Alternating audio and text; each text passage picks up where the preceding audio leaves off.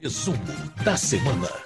Muito bem, como toda semana, quem está conosco para fazer o resumo da semana, para trazer o que de mais importante acontece na Câmara dos Deputados, o que aconteceu ao longo destes últimos dias. Então está conosco a jornalista Ana Raquel Macedo, editora-chefe da Rádio Câmara. Olá, Ana, tudo bem com você? Tudo bom, Márcio? Tudo bem também para quem acompanha a gente aqui nesse resumo da semana. Tá tudo certinho.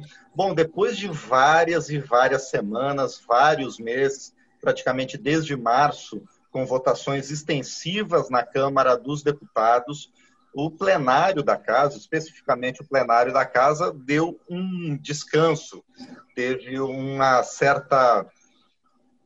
Não teve votações, né? Basicamente, Ana Raquel. Por que isso aconteceu, Ana? Isso mesmo, Márcio. As votações chegaram a ser marcadas no plenário da Câmara nessa semana para quinta e para sexta-feira, mas acabaram sendo desmarcadas. E a gente tem realmente uma semana muito peculiar para o mundo da política, que é a semana final ali para as convenções partidárias voltadas à eleição municipal deste ano, Márcio. A gente lembra que até houve a aprovação de uma emenda constitucional pelo Congresso, promulgada pelo Congresso nesse ano, adiando as eleições de outubro para novembro, né, as eleições municipais desse ano, portanto, primeiro turno ali previsto para o dia 15 de novembro, segundo turno previsto para 29 de novembro naquelas cidades onde houver, e essa semana especificamente, Márcio, havia ali realmente um foco muito grande nas convenções. O dia final, prazo final para a realização das convenções partidárias para a escolha dos candidatos que vão disputar a eleição neste ano foi o dia 16 de setembro, portanto, quarta-feira dessa semana. E com isso, a gente realmente, como acontece com muita frequência, claro, os deputados, eles fazem parte dos seus quadros partidários e eles participam, logicamente, dessas decisões, dessas convenções partidárias ali para a definição dos candidatos nas cidades nessas eleições. Então, é natural que isso aconteça, Márcio, para que o nosso ouvinte aqui do Resumo da Semana entenda. Isso realmente sempre acontece nesse momento de eleição municipal. A Câmara dos Deputados, os deputados participam muito ativamente ali nas suas regiões. E com isso, por conta de toda essa mobilização, a gente acabou tendo aí o adiamento das votações da Câmara nessa semana, para a próxima segunda-feira, dia 21, não é isso? Dia 21 de setembro, segunda-feira, a gente tem previsto, então, a sessão da Câmara para votações. A gente lembra que, embora as convenções partidárias, o prazo final para a realização delas tenha sido agora no último dia 16 de setembro, o prazo final para o registro das candidaturas é 26 de setembro. Quer dizer, houve ali a convenção, mas sempre acontece uma desistência ou outra, né, Márcio, durante esse processo ali de escolha dos candidatos para as eleições municipais. Então, de fato, a gente vai saber ali como é que vai estar, e esses registros podem ser feitos até o dia 26 de setembro. E no dia seguinte, 27 de setembro, já começa, então, a campanha, a propaganda eleitoral, o início da campanha eleitoral, seja pelos meios de comunicação, a internet. A gente vai ver como é que vai dar esse ano, porque realmente com a pandemia, né, mas houve o adiamento do início, o adiamento do dia da eleição, e vamos ver como é que vai ser agora a própria campanha em si. Lembrando, então, a sessão foi adiada para a próxima segunda-feira, dia 21 de setembro, está marcada para as 11 da manhã, com a mesma pauta que estava prevista para essa semana, Márcio. Ali na pauta são 9 propostas, entre elas a medida provisória 971, que ela tem prazo curto para ser votada, ela está com prazo já no limite.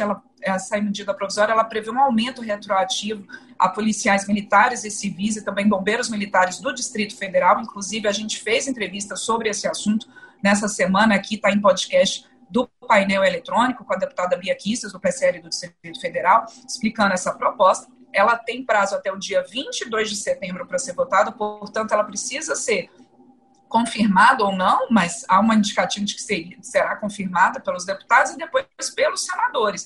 Isso aí no intervalo entre segunda e terça-feira da próxima semana.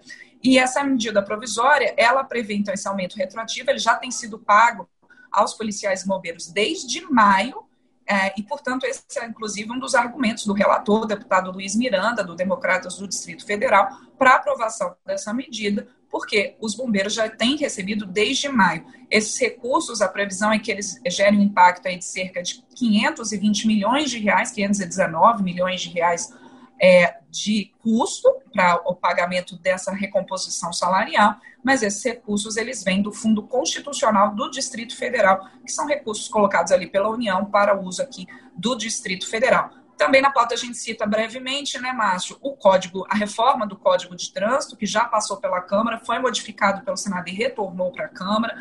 Tem a medida provisória 987 de estímulo à indústrias automotivas instaladas no Norte, Nordeste e Centro-Oeste. Também ajuda o setor esportivo. Outra proposta que foi aprovada pela Câmara foi para o Senado e agora retorna aos deputados para análise das modificações feitas pelos senadores.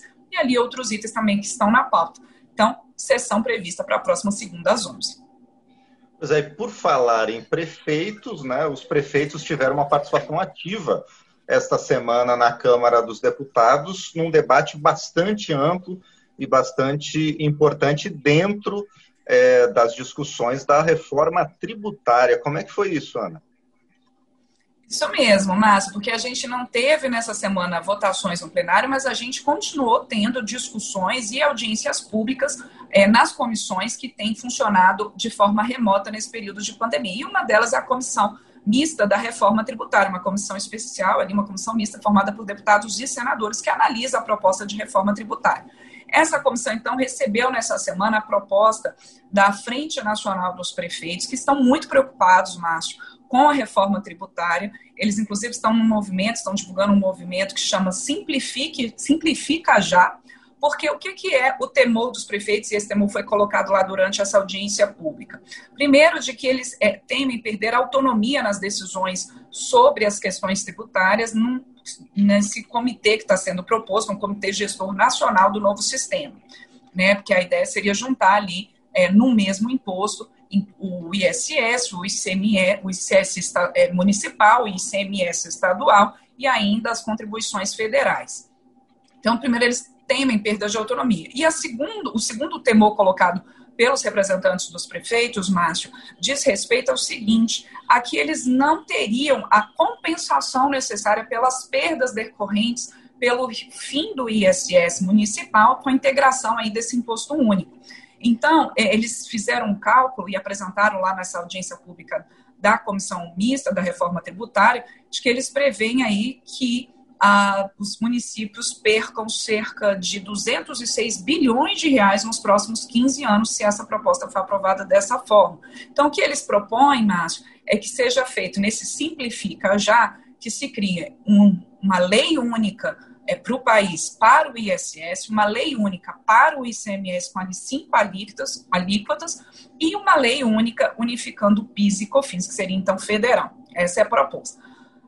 Mas, durante a audiência, o relator da reforma tributária, que é o deputado Agnaldo Ribeiro, do PP da Paraíba, ele também colocou que é importante, na visão dele, que o país simplifique os impostos no sentido de ter essa cobrança de um imposto único, né, para todo o país, e que ele acredita que no momento que você tem uma maior racionalidade, uma cobrança simplificada dos impostos, no caso dos contribuintes, que isso possa naturalmente gerar um crescimento econômico, menos custo para as empresas, e isso beneficiaria o país como um todo.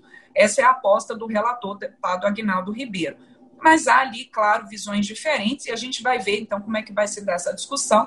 Nessa sexta-feira, há previsão de outra audiência pública na Comissão Mista da Reforma Tributária, que dessa vez vai ouvir vários economistas e especialistas na área, dando também sua opinião sobre essas propostas que estão colocadas na mesa e que estão em discussão em relação à mudança, né, do sistema tributário nacional.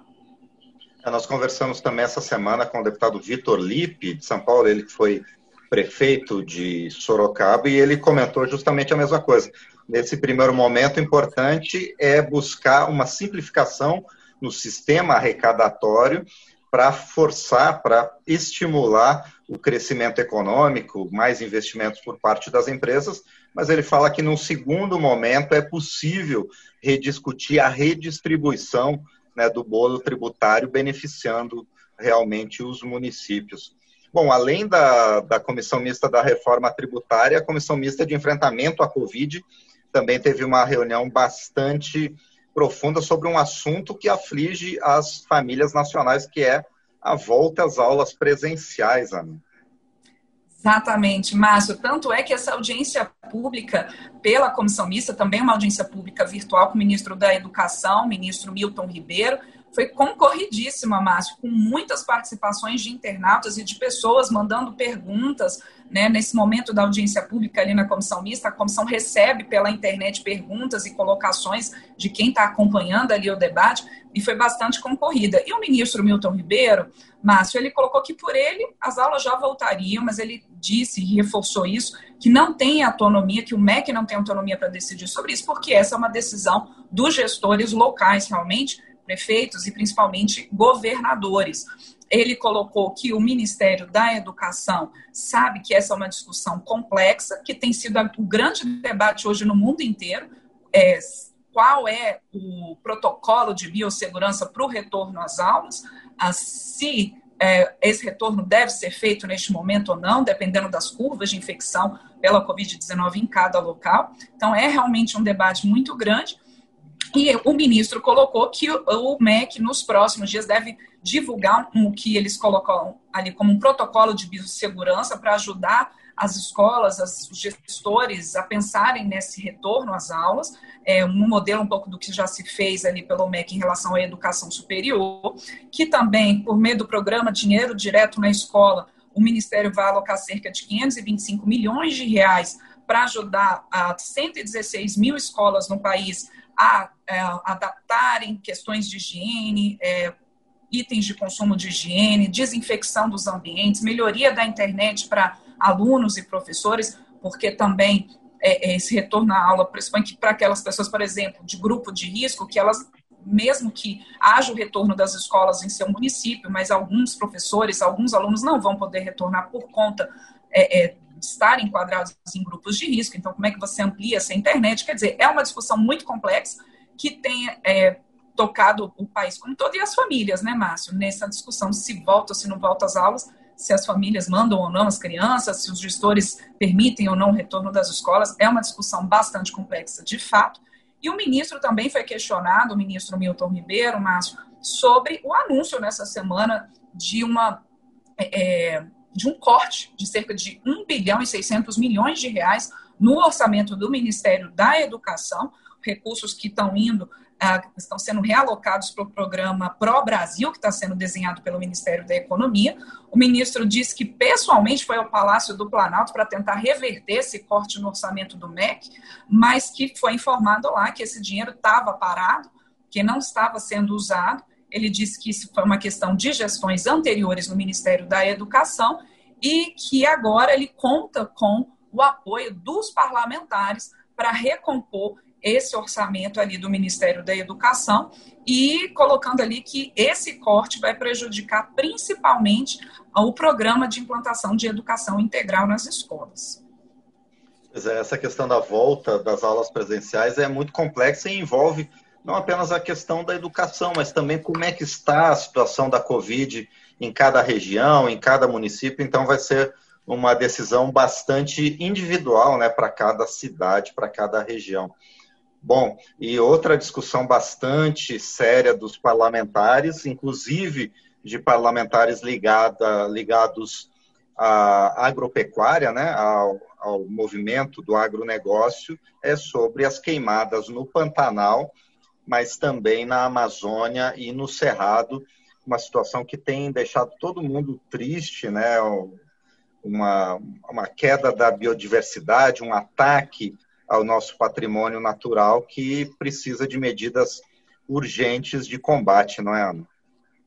Com toda certeza, Márcio. As imagens são muito chocantes e a gente tem observado os cientistas do Instituto Nacional de Pesquisas Espaciais e de uma série de ONGs ambientalistas que também acompanham essas regiões, colocando ali que no Pantanal, o Pantanal já tem vivido a maior seca, né, em 60 anos e que setembro caminha aí para ter o triste recorde histórico de um mês de mais queimadas nessa região ali do Pantanal.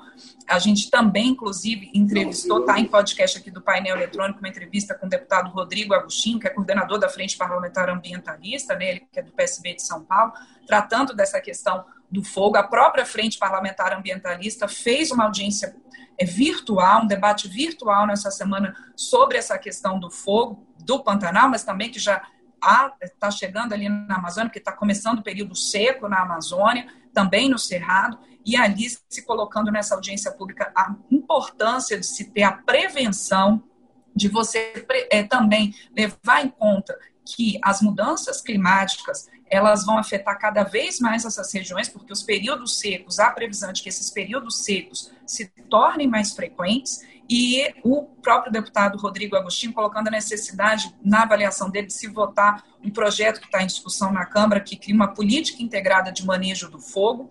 A gente teve ali cientistas colocando, por exemplo, um aumento de 33 dias de seca no mundo nos últimos 35 anos, Márcio, de 79 a 2013, quer dizer, você tem aumentado, não é só no Brasil, em todo o mundo, e que isso, claro, se você não fizer um manejo adequado do fogo nessas regiões, há a tendência de que esse fogo realmente se alastre e fique incontrolável. A gente vê essas imagens no Pantanal, mas acompanha também, por exemplo, as imagens na Califórnia, nos Estados Unidos, é algo que choca todos nós. E durante essa semana também a gente teve reunião virtual da Frente Parlamentar da Agropecuária, tratando desse tema da sustentabilidade, e tanto parlamentares da frente, como o deputado Zé Vitor, do PL de Minas Gerais, que trata dessa questão ambiental ali dentro da Frente Parlamentar da Agropecuária, colocando a necessidade de você ter medidas de consenso com a pauta ambientalista, falando que o produtor, hoje, em sua maioria, leva em conta também a questão da sustentabilidade, sabe da importância da sustentabilidade para a manutenção da sua produção. Então, ali há uma discussão da Frente Parlamentar da Agropecuária e da Frente Ambientalista definindo projetos, Márcio, projetos de consenso para votação pela Câmara. Tem essa questão do projeto do desmatamento zero, tem a questão do licenciamento ambiental, tem a questão do projeto que fala de uma emergência climática e que torne o poder público, né, importante ali a definição de políticas públicas prevendo essa emergência climática. E aí a gente tem a ideia de que, de fato, esse tema vai continuar em debate na Câmara, com toda certeza, nas próximas semanas. Porque precisamos de medidas realmente imediatas, emergenciais, para combater toda essa situação. Bom, enquanto isso, agradeço muito, mais uma vez, a Ana Raquel Macedo, editora-chefe da Rádio Câmara, que trouxe um panorama do que de mais importante aconteceu na Câmara dos Deputados ao longo desta semana. Ana, mais uma vez, obrigado. Obrigada, Márcio. Um excelente fim de semana para você e para quem acompanha a gente nesse resumo.